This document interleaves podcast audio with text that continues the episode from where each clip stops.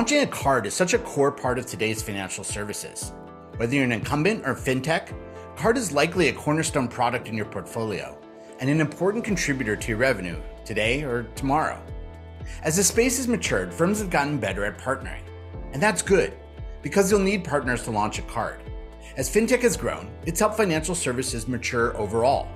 The art and science of partnering is definitely improving with time and experience. That's also good, because choosing the right partners and figuring out how to best leverage both parties' unique skills and talents is really a big part of the secret sauce here. I'm Tearsheet Zack Miller. We wanted to shine some major light on the card launching process, making it easier, smoother, and hopefully more successful. This series is sponsored by Galileo, and participation in this series, we some great executives and companies involved, doesn't mean an endorsement of Tearsheet or our sponsor. And to do all this, we enlisted some of the best fintech and financial services firms out there to talk about what they've learned launching and scaling card products. We turned to some of the top brands like Wise and Dave with millions of cards in their users' hands. We also turned to platforms and banks, firms like Cross River Bank and First National Bank of Omaha. And we turned to Galileo, the technology and processing platform powering many of today's most popular fintechs. This is the second in a three part series where we focus on the importance of finding the right partners for your card program. To dive even deeper, I encourage you to download the guide we published incorporating all this inside information and more. To download your free guide, go to tearsheet.co slash card guide. Without further ado, let's jump in. You can't launch a card program alone. Even with the best tech and talent, you'll need various partners to launch a card. And that includes a bank and a processor. Who you choose is very important. It's hard to switch when you outgrow a partner or if you realize that a partner actually wasn't a good fit. So it's important to do your homework now and do your diligence up front to identify a partner you'll work with alongside for the long term. It's almost like a marriage. Some of these deals are three to five years long sometimes. You'll want to vet your partner for cultural fit, product breadth, and cost. Here's Anthony Pachulik, head of cards at FinTech Bank, Cross River. So a lot of times folks want to come in and say, I want to do a debit card. I'm focused on debit card. You know what? I find this great bank, I find this great solution, so debit focused, great, boom, boom. And they realize in a year, oh, you know, I want to offer credit solutions. Uh, you know, not really the best solutions I have now. Now I have to go seek potentially a second bank, a second processor. That's not very efficient. And especially if you're not at a scale, right, you're really going to be impacted cost wise or you know and, and not to mention just relationship management managing all the moving parts. So definitely that's the first thing i tell people think broadly think like what you may need in three to five years because it does take shifting here is is not so easy right? Um, the second thing is is I, I i truly believe you need to find partners that have as i mentioned earlier some experience right um, you know, not to say, look, I mean, credit debit cards, you do them, they're somewhat similar. A lot of it becomes use case. It's not really different products, it's use case related. But but I do think you have to have a bank that's going to be willing to work with you, understands your use case up front, and is willing to support it. You don't want to be surprised, right? A few months in, where you know you're you're vetting the concept, and all of a sudden there's problems, right? So really make sure you take time to vet up front and know that whoever's going to work with you can do what you need, both from a technical perspective, compliance perspective, so on and so forth, right? That could fit within the parameters of the program. Got it. Getting all the moving parts in order isn't a small feat when it comes to planning and launching a card. All the planning in the world can't reverse the effects of launching with the wrong partners. Jason Wilk, CEO of Dave, a bank like service that provides overdraft protection to millions of customers, experienced what could go wrong driving home the importance of launching with the right partners. The planning stage was important. I, I honestly though wish we were did a little more diligence on the space because the first partner we went to went to work with ended up not working out. And so it was a lot of work for us to sort of rip out the pipes and it delayed our launch by at least a year to go with a partner that could get us to scale. So that was somewhat unfortunate. It's not an easy road to launching a debit program and it does take a significant amount of employees to get it live if you want to capture most of the economics which you'll need for having a thriving business at scale. No, changing partners midway through is tough. As the space for cards has matured, vendors have too. They've gone from offering point solutions to offering more inclusive product suites. And as they've matured, they've also built their own ecosystems of partners they've integrated with and worked with before. Getting a partner that's participated in a few rodeos is important because they have the experience to keep you on the straight and narrow and guide your work with other partners. So you're going to want to choose your partners right. Some firms start with choosing a bank partner first. Others identify the right processor who typically has strong relationships. Galileo's Susan Chaffin, Senior Director of Technical Solution Design, believes that the success of a card program rests with getting the right partners involved. It's the most crucial item, I believe. So when you select a partner, you're selecting a partner for you know between three and five years on a minimum contract. So you need to be able to ensure that that partner not only matches from a technical perspective, but what you are anticipating from a ongoing support and integration.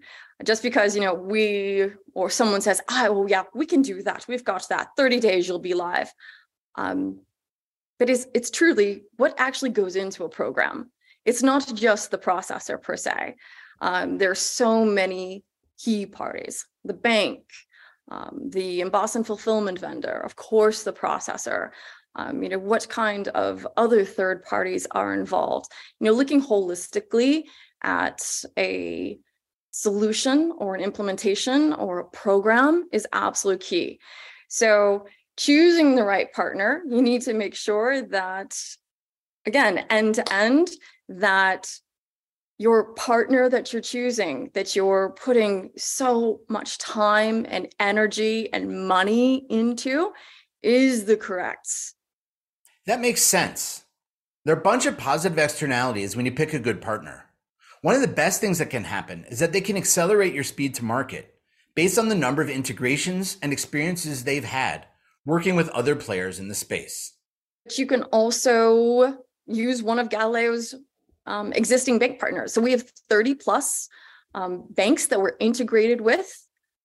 30 plus, that's huge, right? Uh, I know some processors who are maybe connected to three or four. I know one that's connected to one.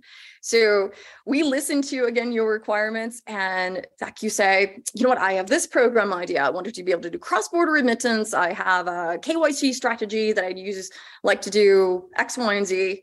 Well, we'll be able to introduce you to the partners that we know will um, support your program. We can make, you know, two, three, four introductions um, and be able to really help convey what your strengths are uh, to those banking partners. There is absolutely a benefit to partnering with one of our existing banks. And what that is, is speed. So we've already got all of the processes set up with the bank. Uh, we've gone through all of the due diligence. We've been approved. Um, and it's just getting a bin and then plugging into our system. And you know I've been live. As soon as i have a uh, the paperwork for the association to go live um, visa mastercard discover it's you know two three weeks at the most. And so it's a plug and play. And so if you come to us, you're using one of our existing bank partners, all of a sudden you're launching faster. A new bank integration, depending upon their technical and financial acumen, um, it can take four to six months sometimes. I've seen a new bank integration take two years, and that bank had four sets of developers just rotating in and out. Yeah, so much depends on the original planning. Talking about launching and growth is exciting. But all successful card programs are built by dotting the I's and crossing the T's. Getting clear on technical requirements up front saves some heartache later and clarifies the level of investment that launching a card will call for. Here's Mark Butterfield, whose firm FNBO powers 250 financial institutions, co-brand, reward, and affinity partner branded in-market card programs.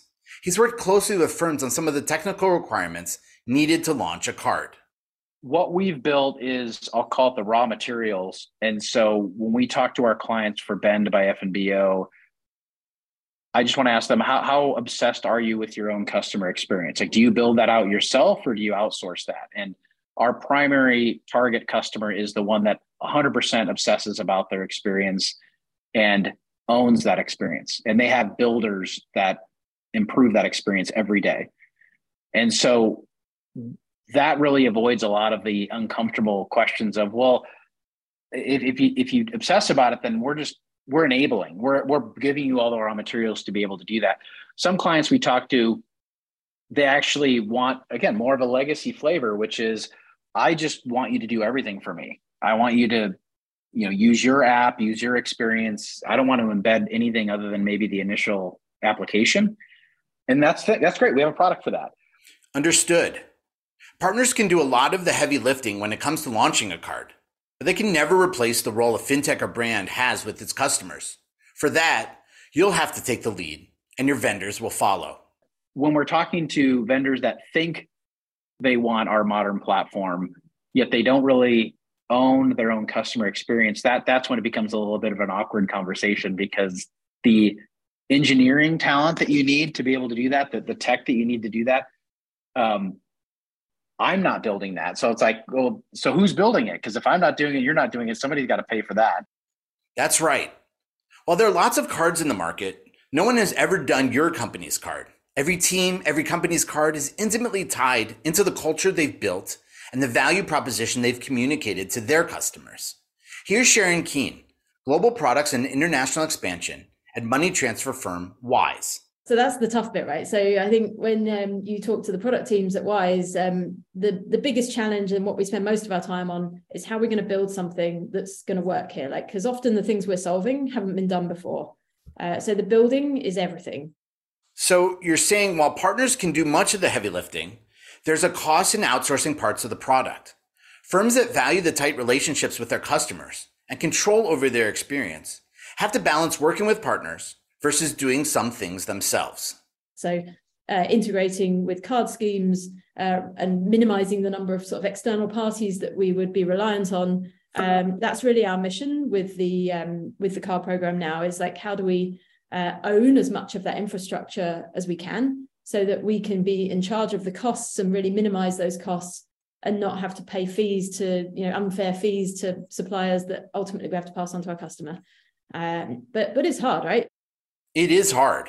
You'll want to button up the hatches on your planning so you can optimize the number and quality of partners invested in your program. I use the word invested because essentially that's what they're doing and how they look at it. If you want to work with a processor like Galileo, they want your card to be successful. So they'll generally want to really understand your plans. You'll be joined at the hip. So you, your success is their success. It's almost like meeting with a potential investor.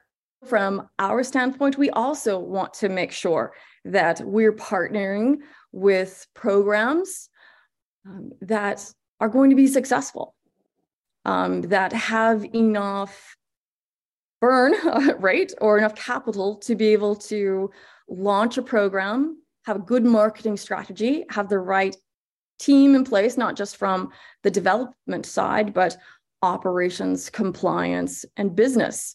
So when we start talking with a prospect, and that's where my team comes into play, the solution architecture team, it's we ask so many questions, but it's really, I would say, more of a learning exercise for our programs. Um, you know, every single program that wants to be on Galileo, or we approach them, we go through a guide that we've built called a client solution guide.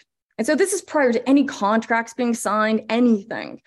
Uh, we take it more as a, a stance of let's collaborate, let's help understand, let's understand your requirements, let's understand how Galileo fits into that, but also how what your resources are like. So at the very minimum, it's a 17 page questionnaire. And what a client gets out of it is let's say you're brand new.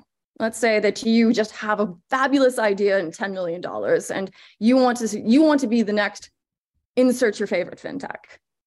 Um, we go through and we teach you everything that you need to know or we educate. So let's say, Zack, that you have an idea and you want to start a a B2C. Well, we're going to ask you, well, who's your bank? Uh, well, why do I need a bank? Let me tell you why you need a bank. Um, what kind of BIN? You want a GPR BIN? You want a DDA BIN? Um, you want a credit BIN? All right, well, who's your emboss vendor going to be? Who's going to be the system of record? What what is an emboss vendor? Why is that necessary? Um, how are you going to load funds onto the card? Um, what is your funds flow and money movement structure? What have you thought about fraud, um, AML, BSA, compliance? And so Galileo and the solution architecture team, we take it from a stance of you may not know anything, but we're not here to to um, be judgmental. I don't know, probably a different word would be better, but it's let's teach you. Let's bring you up to speed on everything that you need to know. Thanks, Susan. Our first two episodes in this series describe the tough but productive planning work that goes into building a successful card program. Our next episode takes place after you've done the technical, legal, and planning work, and now you're ready to launch. In our third and final episode of the series, we peek behind the curtain to see what some of the most successful firms in the space have done to market, promote, and grow their card programs. I'm Zack Miller, Tearsheet's editor in chief. This episode is available wherever you get your podcasts. But if you want a full transcription, that's available on our website. Go to tearsheet.co to get it. And there's an accompanying guide, Card Launching 101 How to Launch a Successful Card. You can get your copy for free at tearsheet.co slash card guide.